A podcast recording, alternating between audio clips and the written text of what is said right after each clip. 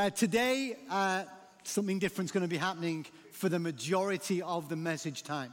Uh, but I did want to tee it up. We're in this series, Walking Through the Gospel of Mark. And the idea is, is that you guys, and we've still, you can still jump in. We're doing this forty-two day soap study, a nice slow pace through the Gospel of Mark. It's the shortest of the four Gospels. It's the fastest paced. It's actually, it's got a lot of leaning in, easy to understand. The way that Mark narrates the story of Jesus is that Jesus is this servant. The posture is servant, and we see it all the time. So, so good, so inspiring. And then what we do over these ten Sundays, and we're approaching the halfway mark, is we lift something as we go that we believe needs to be just emphasized as we journey. And today's was unusual. Today's, as I was preparing, we're in Mark chapter six, and I caught, oh, the feeding of the five thousand's in there. We'll go there. No. I'm going to go somewhere that, as far as I, in my life, I've never heard anybody preach on this particular part of Mark. Because at first read, it's like, meh. At first read, it's interesting, because it sounds like basically just an in-between. An in-between Jesus being all-powerful, doing miracles, as we've heard, being incredible, being absolutely amazing for the people who are rejected. He's called his disciples. He's doing what he's going to do. He's saying some amazing things. And then later on, we see him doing it even more. More miracles, more power, more teaching, more offensive words to the Pharisees. More of this is all coming up. How are you going to live? But then there's this little part at the beginning of chapter six, which is like, there's this, and there's this, and there's this. But it's in the this piece, which I'll read today, that I think we miss something, and that is the humanity of Jesus. Even though he is fully divine, the humanity comes out, and we can really relate to that. Remind you again, as a follower of Jesus, life is all about this. Learn the words of Jesus so that I can live the ways of Jesus. And that means I love like Jesus. That's what a Christian is. That's what a disciple is. Discipleship is me to other people, passing on. What are the words of Jesus? How does that form the way I live the ways of Jesus, so that we can be his bride, his church, and we love like Jesus? That's what matters most. That's what matters most. That's why we're going through this today. Uh, I'm going to just say something here that is beautiful. Uh, we run the Alpha course here at Grace, and normally we do it kind of in the spring and in the fall, and yet the need has arisen, and not just the need, but the opportunity has arisen, that some people just felt, well, why are we waiting till the fall? We should do one in the summer.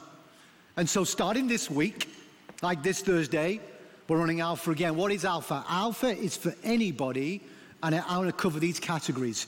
You're exploring whether or not God is even true or not. You're exploring the Christian faith. Secondly, no, you believe in Jesus and you want to follow Jesus, but you've just got no footholds to put that in. And so it's strengthening. And the third area would be this categorically, is you want to understand and go through Alpha in such a way that it's going to help you in your growth of discipleship, so that you in turn can help lead others in that. Starts this Thursday. You can go online, you can register, but we're also doing an online one that starts the following week. So there's an online one and an in-person one. And so Alpha is in some like thirty-nine different languages. It's impacted millions of people all over the world. Um, it's just a tool that the Holy Spirit has clearly been using. And so I wanted to bring that to your attention and encourage many of you to dive in in the summer. Why not this summer? Do that. Why not? Okay.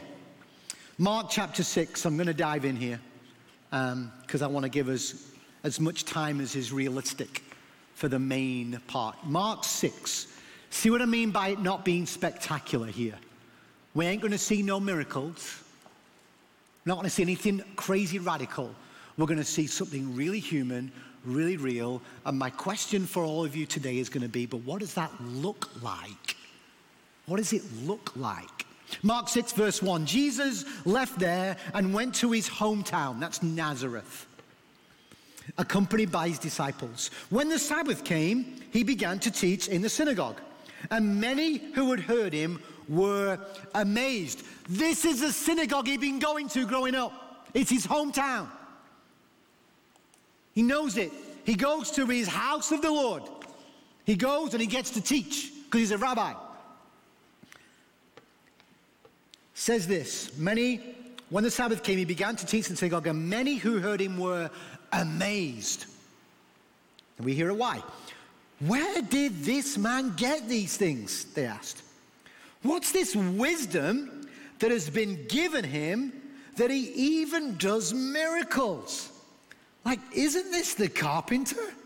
Isn't this Mary's son? And the brother of James, Joseph, Judas, and Simon? I mean, aren't his sisters here with us? Like, we know this guy. What's going on?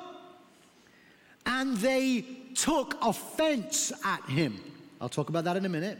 Jesus said to them, only in his hometown, among his relatives, and in his own house is a prophet without honor. Some scholars believe his own house being his own house of God, his own church, is a prophet without honor. He could not do any miracles there, except lay his hands on a few sick people and heal them. And he was amazed, Jesus was amazed at their lack of faith. Some translations say he was amazed at their unbelief. Unbelief. So maybe when you're thinking to yourself, oh, okay, I first, at first read I went, okay, interesting. Then at second read I went, something's in this. And then at third read I thought, oh, I can relate to this.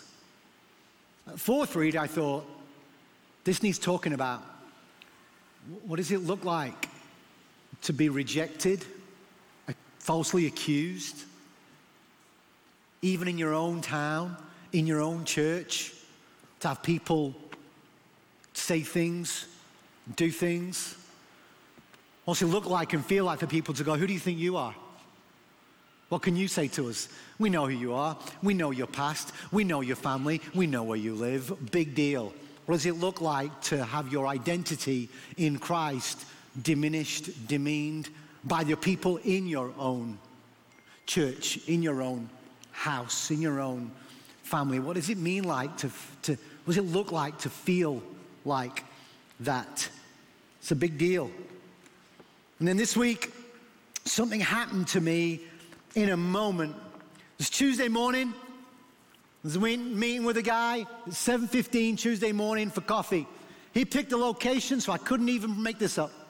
He picks a location. We're up in Scottsdale. We're sat in a coffee shop, and we're talking and sharing life. And I look over his left shoulder because on the wall behind him, big, huge, big, huge statement on the wall behind him. I don't really go to this coffee shop at all. And the big, huge statement says this, fuel your story. And you think, yeah, yeah, it's all about caffeine. Fuel your story. Like, go and live your life and give it some fuel. And I'm like, but then it hit me hard. And the reality is this. Different sources of fuel. And one of the fuels that came to mind was firewood. The reality is, a tree at one point had a purpose and a meaning, and here's the story, and we plant it, and we want it to grow full, and we want it to bear fruit, and it looks awesome, but it doesn't always go that way. And that said tree that you thought was meant to thrive and flourish ends up dead and chopped up and broken, but it's still not over. And what seems to be over becomes fuel. And I think Jesus is sharing something with us here. To say, in the midst of pain, in the midst of disappointment, in the midst of people who you think would only say kind things, but they don't, in the midst of hurt, it's never over. And we don't just flippantly say, oh, God can make all things work for good. Oh, okay, yeah, but there's a reality of, are we prepared to still choose Jesus and let him, that, that thing fuel his story? Super interesting. Let me go to the next part of the text, verse seven through thirteen. By the way, just before I do, that word, they took offense. It's not that they were offended by him. Took offense literally, if we were to take it literal, is that they slandered him. They attacked him. They took offense at him. Not that they were offended. They weren't offended. They were like, rah! The offending was going that way. Verse seven, then Jesus went around teaching from village to village. Calling the twelve to him, he sent them out two by two and gave them authority over evil spirits. Jesus is still here. He's not gone to the cross. He's not yet risen. And yet he says to these guys, I'm getting you ready for what's going to be. Okay, two by two, I'm going to give you authority to drive out evil spirits. The authority I give you is that he that is in you is greater than he that is in the world. Already stating it. Already starting it. You're going to face all kinds of opposition, but the ultimate opposition is the enemy, is the evil one. I'm going to give you authority over that. Wow. And you think, off you go, guys. Awesome. But these were his instructions. Interesting what happens here. I'm gonna, you're going to go, and here's the instructions. Take nothing for the journey except a staff. No bread, no bag, no money in your belts. Wear sandals, but not an extra tunic. I'm sending you.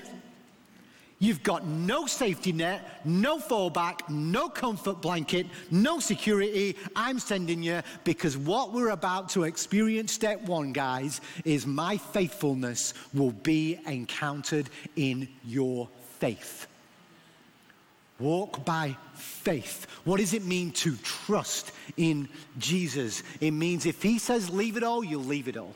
He was wanting to say to them, guys, you need to know if I am God, I am the Lord Jireh provider. I am the one who will sustain you. You need to know that when you follow me and you serve me, you do not need to fear anything or anyone. But let's just make it clear, no backup plan. Off you go. And then he goes on, whenever you enter a house, stay there until you leave that town. And if any place will not welcome you or listen to you, shake the dust off your feet. And when you leave, as a testimony against them. They went out and preached that people should repent. He sends them out. And it's like, the kingdom of heaven is near. Repent, return back to God. He's preparing them. Same thing as John the Baptist was doing. Off you go. Now, we do know the authority that was given them. Jesus then says, guys, when I go and return to my Father, I'm going to send to you one the Holy Spirit. Acts one eight. You receive power, authority, dunamis. You'll receive power when the Holy Spirit comes on you, and you will be my witnesses in Jerusalem, Judea, Samaria, and to the ends of the earth. Same description. Hey, here's discipleship. Trust in Jesus. Off you go. Never on your own. Learning from one another. Your confidence is just two of you. You're not alone. It's an incredible thing that he does, but it's absolute trust in Jesus. They drove out many demons and anointed many sick people with oil and healed them. You experience God's faithfulness when you walk by faith. Just before we dive into the main event in a moment, we were singing that song today, that new one. It's called That's the Power. If you want to go Google it, get it on Spotify, whatever you want to do. That's the Power. We're singing it and we're going through the bridge. Second time I've sung it today. You should come twice, it's good. Um, so I was leaning in, and I, and I think that song's incredible. And then we were going there, and just as we'd finished it, I, I leaned to Mel and I went, I, I want to do the bridge again. Because there was something in it, you know? I was just like, oh. So we're right there, and I'm like, literally, this is this is on the moment. So I just pull up the lyrics for the song, because I don't know them, know them yet. Just to remind you, and then we lean in today. Just looking at Jesus, I see you taking ground. I see you press ahead. your power is dangerous to the enemy's camp. And I went, oh, he's talking about us and one another. And I felt like looking at all of you and saying to many of you walking by faith today, I see you taking ground. I see you press ahead. I'm like, oh, I feel your power is dangerous to the enemy's camp. I'm like, oh. And then we got to Jesus. You still, you still do miracles. You will do what you said, for you're the same God now as you've always been. God's faithfulness, always. And I'm like going, oh, I'm telling you, I was almost going to jump up and lead worship today. I was like, oh, here we go. Your spirit breaking out. Ooh. Your kingdom moving in. Your victory claims the ground that the enemy had. I don't know about you, but many times in life, the enemy comes in and wants to steal, kill, and destroy. And we come and we say, no, because my king reigns. Enough, let's get into this today. What does it all look like? What does it look like to experience that hurt but still go, but there's more? What does it look like to walk by faith in the midst of lack and struggle and difficulty? And so I took a massive risk this week, massive risk, huge. It was all until last week I was thinking this. I thought, I can't ask her help. I can't ask her to do this. I can't do it. I can't do it. I can't do it. I can't do it. And Tuesday morning after seeing Fuel Your Story on a wall, I was like, Des, grow up. At least be a boy, if not a man, and ask her. So I got to my office that morning, and I got on the phone, and I called her, and I said, so this is what Sunday is looking like. Yes, it's Mother's Day, but I still would have done it if it wasn't Mother's Day. It's just more potent because it's Mother's Day, and uh, I, th- I think we should have a chat on the platform, and you should share some things. What does it look like to experience what we saw in the first part of Mark six? And what does it look like to walk by faith in every season of your life, as a wife, as a mom, as a daughter, as a friend? So I asked her, and I said, you can think about it, but I need to know in two hours, which is true. And she went, okay then. I went, wow. So I'm going to invite my bride up to come and sit with me today in Mel. And over the next twenty-five minutes, this is totally off script. Those who are here at the nine, all we've got compared to you guys is that we've shared some stories at the nine. She might have different stories to share. I know how we work. If we scripted this, it would be the most awkward thing you could ever imagine. Um, and so we've been married for thirty-one years next month. Um, That's a long time. all right, all right. It feels like five for me. But anyway, um, we have four adult children ranging between age twenty-one and twenty-seven, and three boys and a girl, and we have two grandchildren. That's that's the there's the headlines. But I wanted to to lean in because. Um, There's some things in this woman's soul that I think we all need to hear. And there's some things about what it's like as a young woman, young woman, a mom, in the different seasons of life that we can see. And that text is unbelievable when you hear your story. So I don't know what we're going to talk about fully in the next twenty-five minutes. Um, but here we go. All right, let's let's dive into that not so pleasant bit. Jesus is in his hometown, home church, and they're just flat out mean and not pleasant and rejecting him and expectation and all of that goes on. And um, I know for you, that's part of your story. Um, before we even started dating, it's part of your story. Um, so share what you want from that and what helped you still follow Jesus in spite of it. Okay.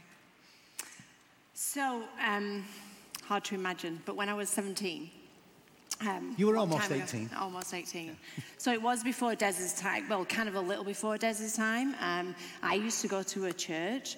Um, it was kind of a smallish church in England. We don't have, like, huge monstrous churches in England like we do here. It was a smallish church. Um, Des went to another, in another circle of friends, another church. Um, and I was um, dating this guy. Um... And I don't, I don't know how you describe it, but it was kind of um, how would you describe the church? I don't know, like upper, upper okay, class. Okay, so majority wealthy people. Right, there you go. Small church, okay. Less than a hundred people. Yeah. Lots of professional, successful people. In yeah, it.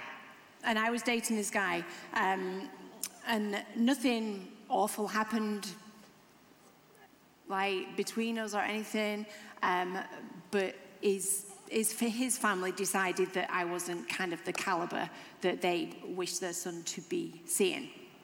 Um, and so there was that side to it, and I knew that whilst I was with him anyways. Um, but the kicker was that we were in the same church, and I had to go through an experience where um, two of the elders in the church came um, and said... To your house? To my house, and, and said it would be best if I left and if I...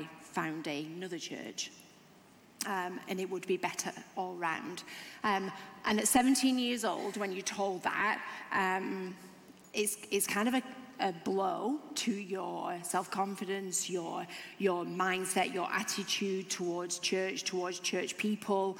Um, it it's kind of it is a big blow, but that big blow completely one hundred percent changed the trajectory of my life completely, and what it looks like and what it would have looked like if I hadn't have gone through this misery, this trauma um, that I went through at, at seventeen. Um, and I say that not to like go like, you know, we've all experienced hurt, right? Whether it's in the church or with friends or family, we all experience hurt, and you might have, you know, a terrible, terrible, hurtful time. Um, it happens. It's sad. It, and one of my pet peeves, one of my like frustrations, is this whole thing of everybody talks about, oh, I've got church hurt, so I don't go, right? Um, church hurt. And and it's this phrase that's thrown around, and I just like that. That shouldn't be a thing. Like, we don't get to choose, right? Like, what do we do? Go, oh, I got job hurt, so now I'm out. Like, you know. We didn't get church hurt. We got people hurt, and we hurt people, right? And so we don't get to choose that. That that is just life. That's what happens. What we do get to choose is what we do with that when that happens. So right when I went, I had to decide, like, well, well, I wasn't deciding.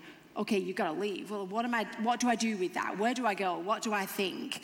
What's my attitude? What's my mindset? Where do I go with that? Um, so I had a choice in all of that at the time. So what did you choose? Okay. Um, so um, um, I chose Des in the end. But, uh, uh, no words uh, necessary. Carry uh, on. Oh, wow. Um, now I've lost my train of thought. So you, you experienced yeah. church hurt, which you hate that phrase, church hurt. Mm. And I just need to lean in. Some of you have got that in your family, in your story. Maybe some of your kids that don't go to church and all, they got church hurt. I think it's a, a line from the enemy. You've had church hurt. Don't trust church. But you had a choice. Mm-hmm. You could go stick it, church. At yeah. seventeen, nearly eighteen, I'm out. And I think you've got good reason to be out. However, you didn't. No, and I, I did have those choices. Like, you know, I had the choice, do I do I just go, like, this is, like, I'm out, like, this is just no good? Or do I go, okay, well, yeah, that's hurt, but what do I do? Do I believe Jesus or do I not? There's, like, not an, there's not an in-between. We don't get to go, okay, I believe Jesus and all he's got for me and his calling when everything is rainbows and roses, right? And then when things are difficult, go, oh, I don't know about that right now. So we either choose, we either believe Jesus or we don't. So I had to choose to believe Jesus. Even though it looked grim and it looked like I don't know what I'm doing, I don't know what my next step is, I'm just like this kid at seventeen who's going, I don't even, not even figured life out right now. And but I had to believe that Jesus knew, right? And that's what we have to do. We have to have those, look at those choices and go, so which one do you want to live in? Do you want to live in this point of, okay, Um, I had to sacrifice that. I had to go through some stuff, but um, I'm on this journey with Jesus, and it might be hard, but I'm going to choose this. Or do you want to choose, well, that looks a bit too difficult, so I'm going to choose this because I think I know what I want to do, and then live with that what if. I said no to Jesus. What if I hadn't? So which one do you want to live in? Like, I know which one I want to live in. I want to live in the fact that this might not be great.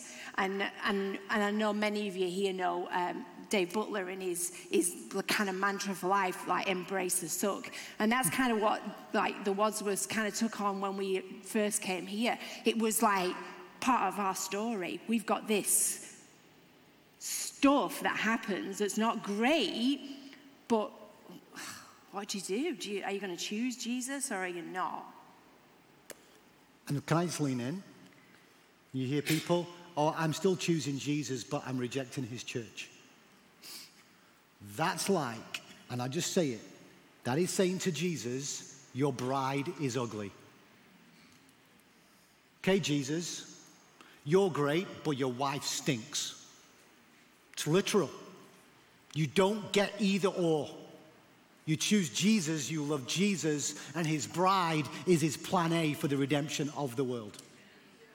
Therefore, choosing Jesus is still, you belong in the body of Christ.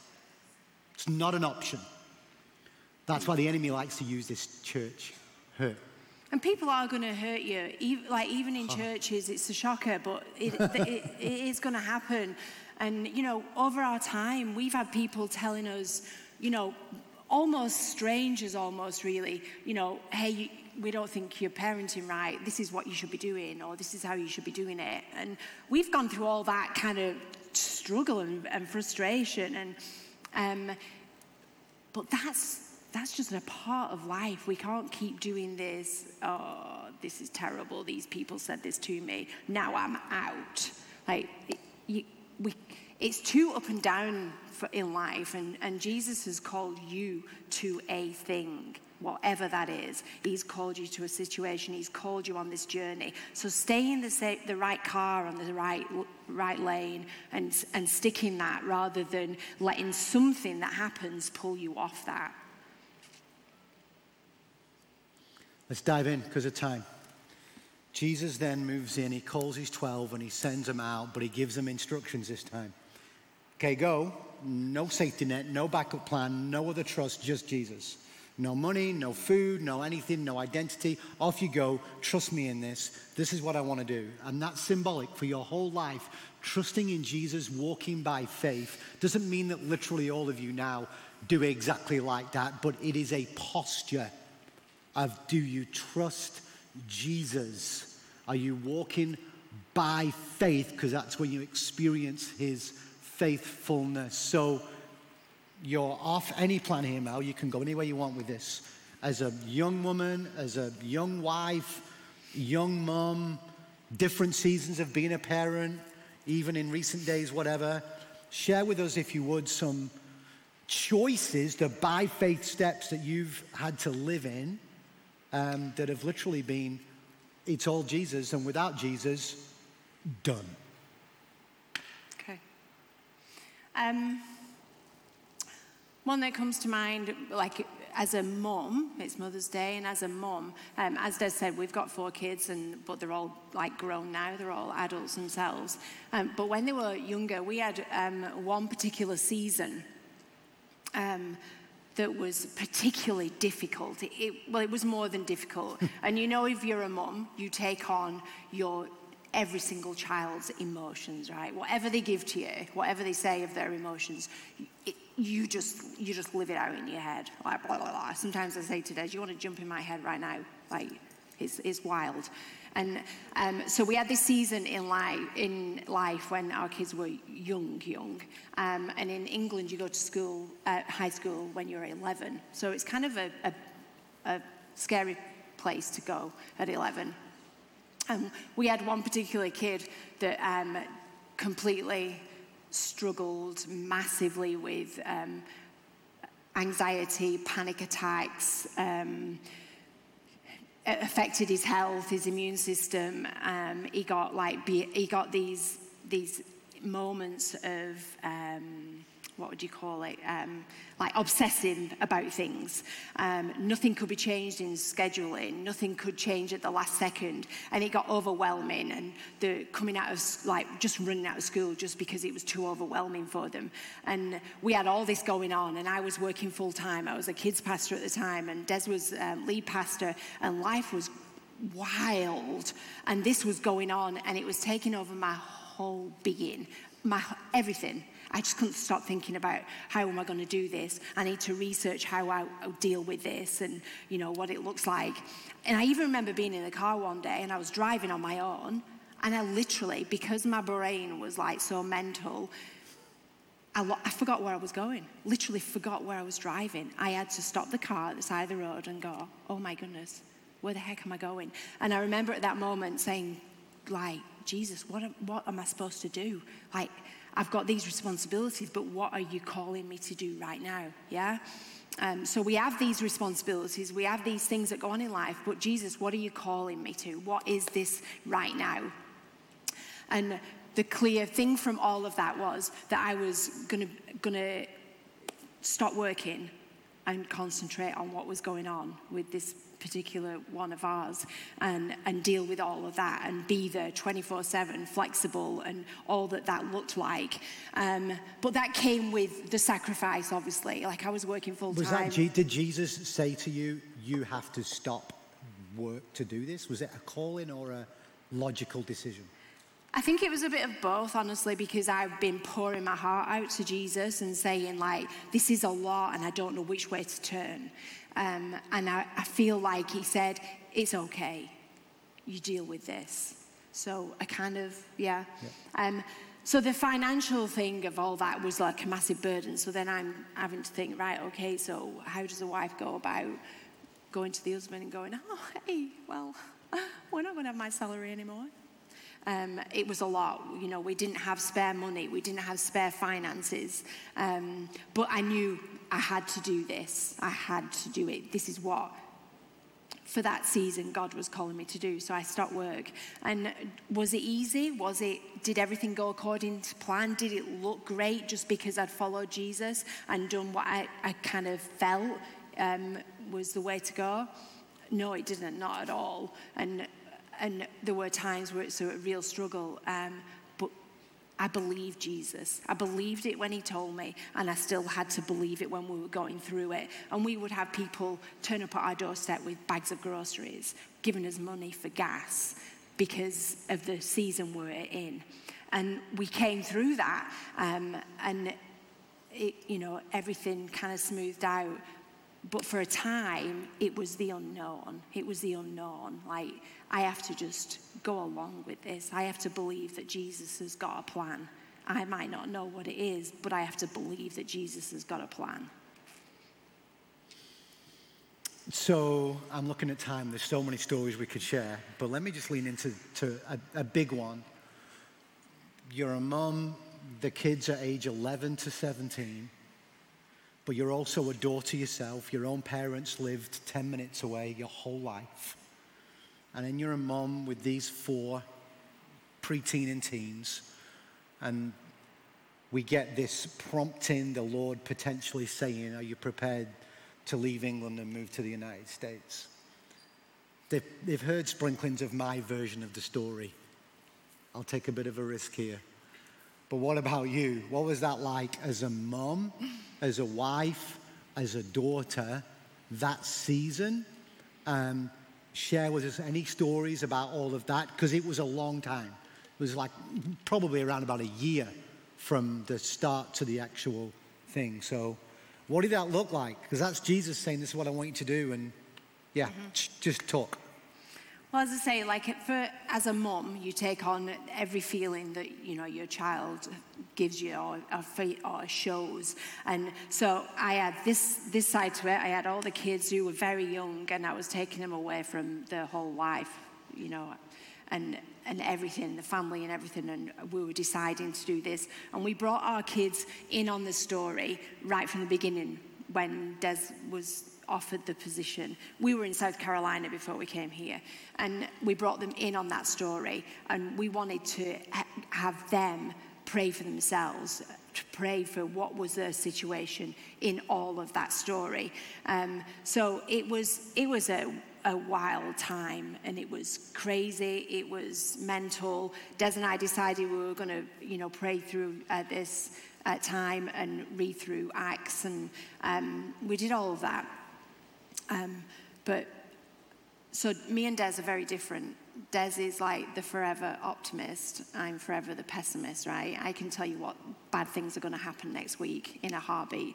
Des can tell you how great things are and how great they will be. Like, that's just the way he is. So all the while we're talking about this and talking about what, you know, whether we believe Jesus is calling us to the States or not. And he's like, yeah, we're going to do this, and we can be this, and this is what God, and it's going to be great, and the kids will love it, and blah, blah, blah. And literally, in my head, all I was hearing was blah, blah, blah, blah, blah. Like, what is he talking about? It's kind of still that way. Like, yeah, blah, I do say blah. to him sometimes, like, stop talking, because I'm blah, blah, blah. Um, True story. So I, that's all I could hear, and whether you agree with this next statement or not, this is this is what happened. And I actually, I said to Des, like, you cannot tell me what you read, what you think Jesus told you, blah, blah, blah, and that's having an impact on me, because I have to go and know. If I go, it's because Jesus has told me. Like, I'm not going to, I can't go because Des deemed it, yeah, it's the right thing. I have to know. And Jesus knew that. And and as much as that, you know, some people might go, wow, that's not very good on your husband who's meant to be the head let, let of the me house. Let me just back you up on this, because some of you like going, heretic, here we go. Let me just lean in here real hard. Number one, all of life in England, all of life and everything to do with it, all of her whole world, four preteens and teens, and all of the emotion, every single moment of the emotion they were feeling, it was Mel who was up at midnight talking through with them those situations. Mel discipled our four kids through it. I didn't. I was like, this is where we're going. She discipled them. I'm going to say it right now. All four of our kids are planted in the house of the Lord today. And they were discipled by this woman, because they got to navigate going through absolute nonsense upheaval. I mean, you've not shared this at this gathering, but you, when the Lord called us, you were like, why would you do that, Jesus? Why would you do that? Why would you tell us to leave all of this? Life wasn't terrible at all. Why would you do it? You're frustrated with God, but still willing to listen to him. I've heard it said, man is the husband is the head of the family, and the wife is the neck. Heresy. one hundred percent heresy. Complete and utter wrong. This is what I believe from Ephesians. Clearly what I see. Husbands, love your wives as Christ loved the church and gave up his life for her. Listen, my wife, I may be the head of the family. She's my crown. Where does she therefore sit? This submit to one another out of reverence for Christ.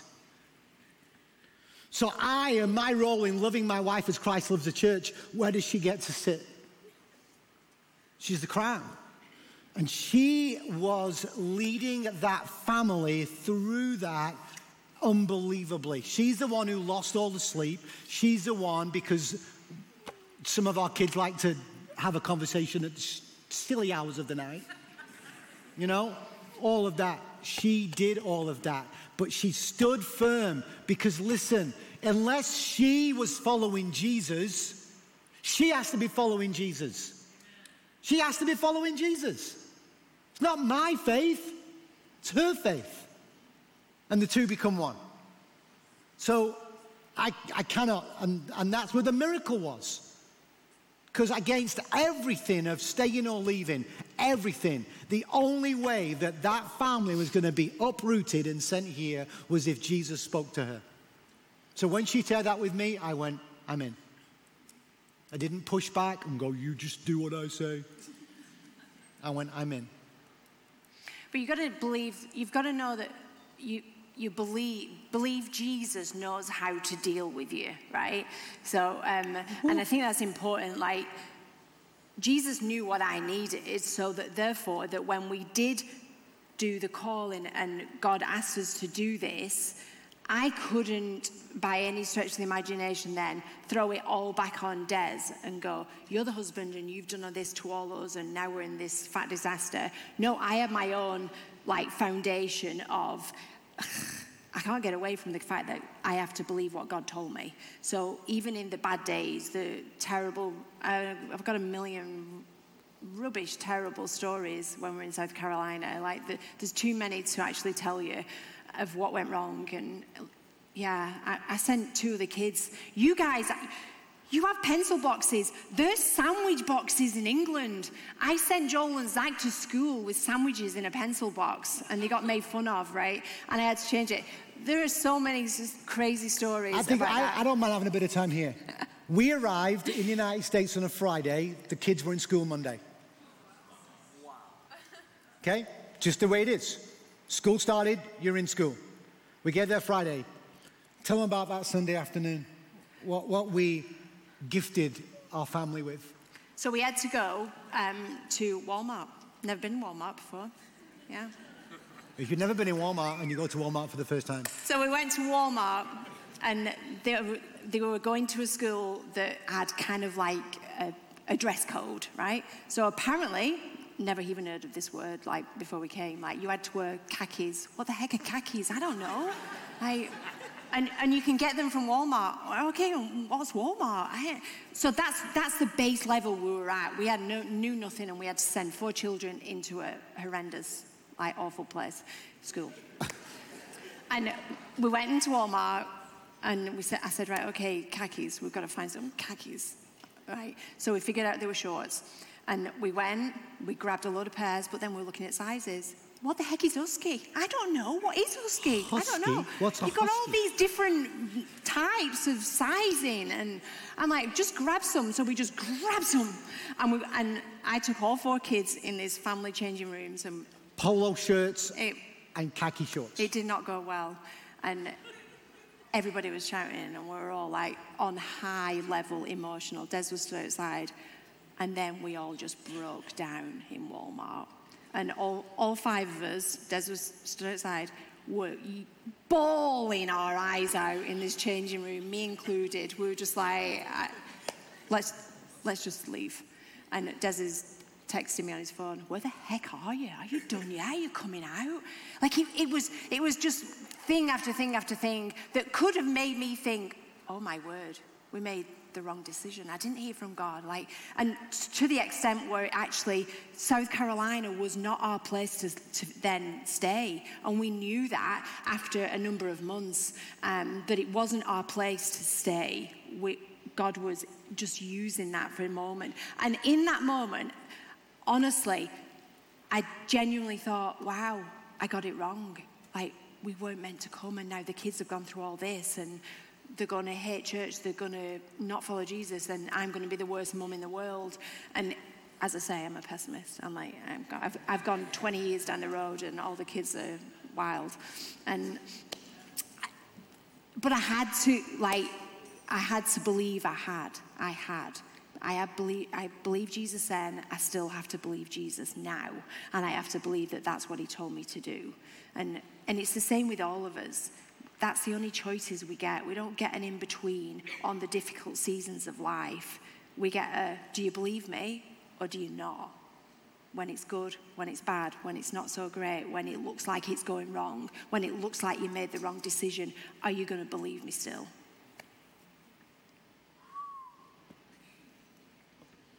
Um, can we have a few more minutes? Is that all right? I'm doing it anyway. Um, so, it's Mother's Day. And th- this randomly came up at the nine, and I think it's worth sharing here. Didn't expect to, to plan this at all. Um, for, for some of you, you mums in the room, you know the seasons of life that are, you just, you're making it up every day, aren't you? You just, it's improvisation all the time. And there's painful moments. And uh, I, I recall there's, there's been seasons where it, it's really dark and really hard. So we have four. Our eldest is our only girl. She was born. But between Naomi being born and Aaron being born, we lost one. What was that like in that season? You're, you're in your twenties. It's all there, your hopes and dreams. Where is that? And, and where was God's faithfulness in that? Mm-hmm. And, you know, there's there's lots of us that have been through those moments that you could go back to in a heartbeat where you go, wow, like that was like a dark time. That was a difficult situation.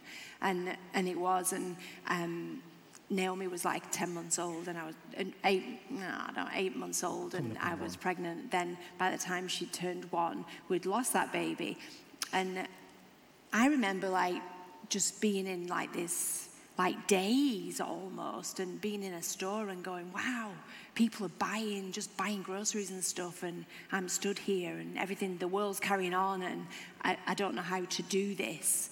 Um, and it's a real feeling of of loss, of mourning, but everything around you is carrying on.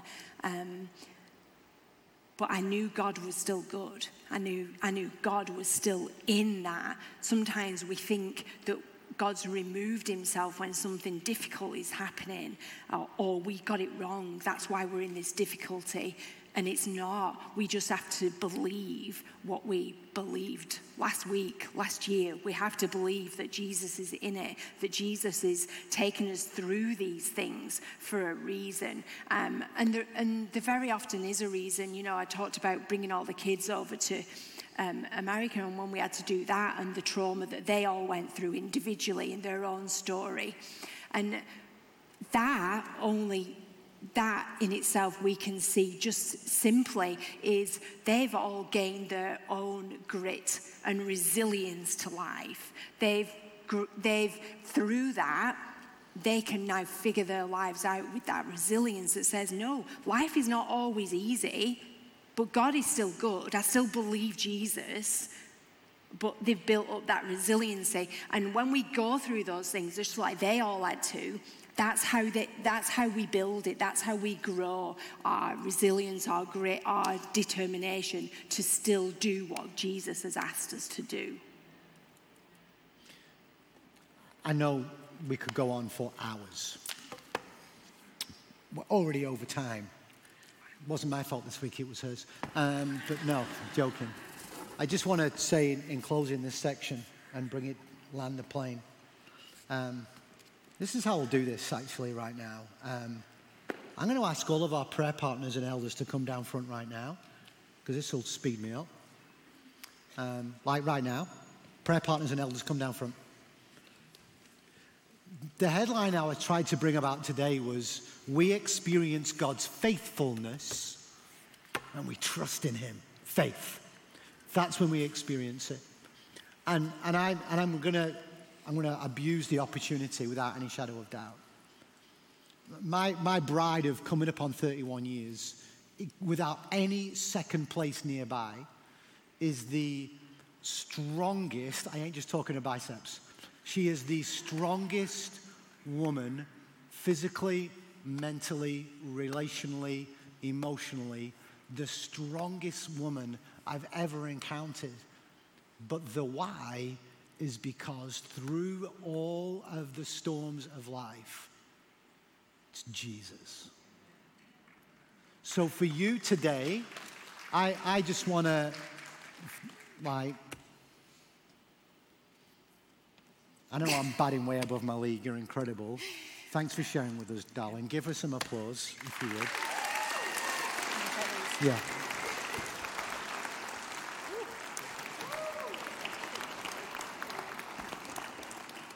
So this is how we, we end today. I've gone a little long, we did, but it's all right. And that's this. Some of you in your life right now, you know, all today was about was him saying to you, do you trust me in this? Do you trust me in this? Trusting in him isn't just going, here, Jesus, have it. It's, I would, would you walk with me in this? In it. That might mean he course corrects you, but trust in him. So you're going to come out for prayer because there's something related. Maybe some of you mums today, it's one of your kids or whatever it may be, and you just go, what? Come out for prayer with that. The worst thing you can do is leave the same way as you arrived. Come out for prayer. And it's a surrender and it's a trust in him for something in your life. Not just your mums, maybe you dads, maybe something going on in your life. Maybe the uncertainty of your future, you young guys.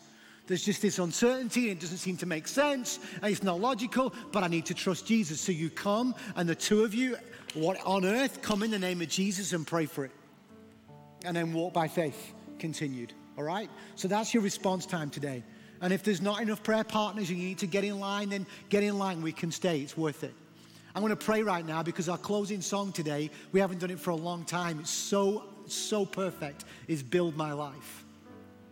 I'll build my life because it's the firm foundation on Jesus, his word and his love, and I'll build. It's a firm foundation. I will put my trust in him alone and I will not be shaken because everything else around is shaky. But in him, there is foundation that is strong on the rock. Would you all stand? Let me pray.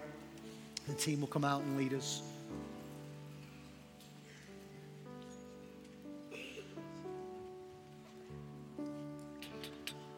Um, babe, will you come out and be one of the prayer partners in case some of you feel you need to go to Mel? So if you're a mum or a mum-to-be and you want that, like, come out. I just bullied her then. Did you see that? It's all good. Come on out. I didn't do that at the nine. Let's pray. King Jesus, we trust in you because you really can be trusted. You love us so much. You gave everything for us. And so we just know, Lord, that you know what it's like when things don't go to plan. You know what it's like when things, when people say things, do things, let you down, disappointments. And yet you entrust us your authority, your power. So we invite you, Holy Spirit, to fill us to overflowing. We receive that power from the Holy Spirit to be your witnesses in Jerusalem, Judea, Samaria, to the ends of the earth. And would you encourage our friends in this room right now not to leave the same way as they came in, but to, as an act of surrender, come out and receive prayer, entrusting you with a specific thing in our life right now that we need to know your firm foundation. We give you praise, Lord. We give you praise for your faithfulness. In Jesus' name, amen.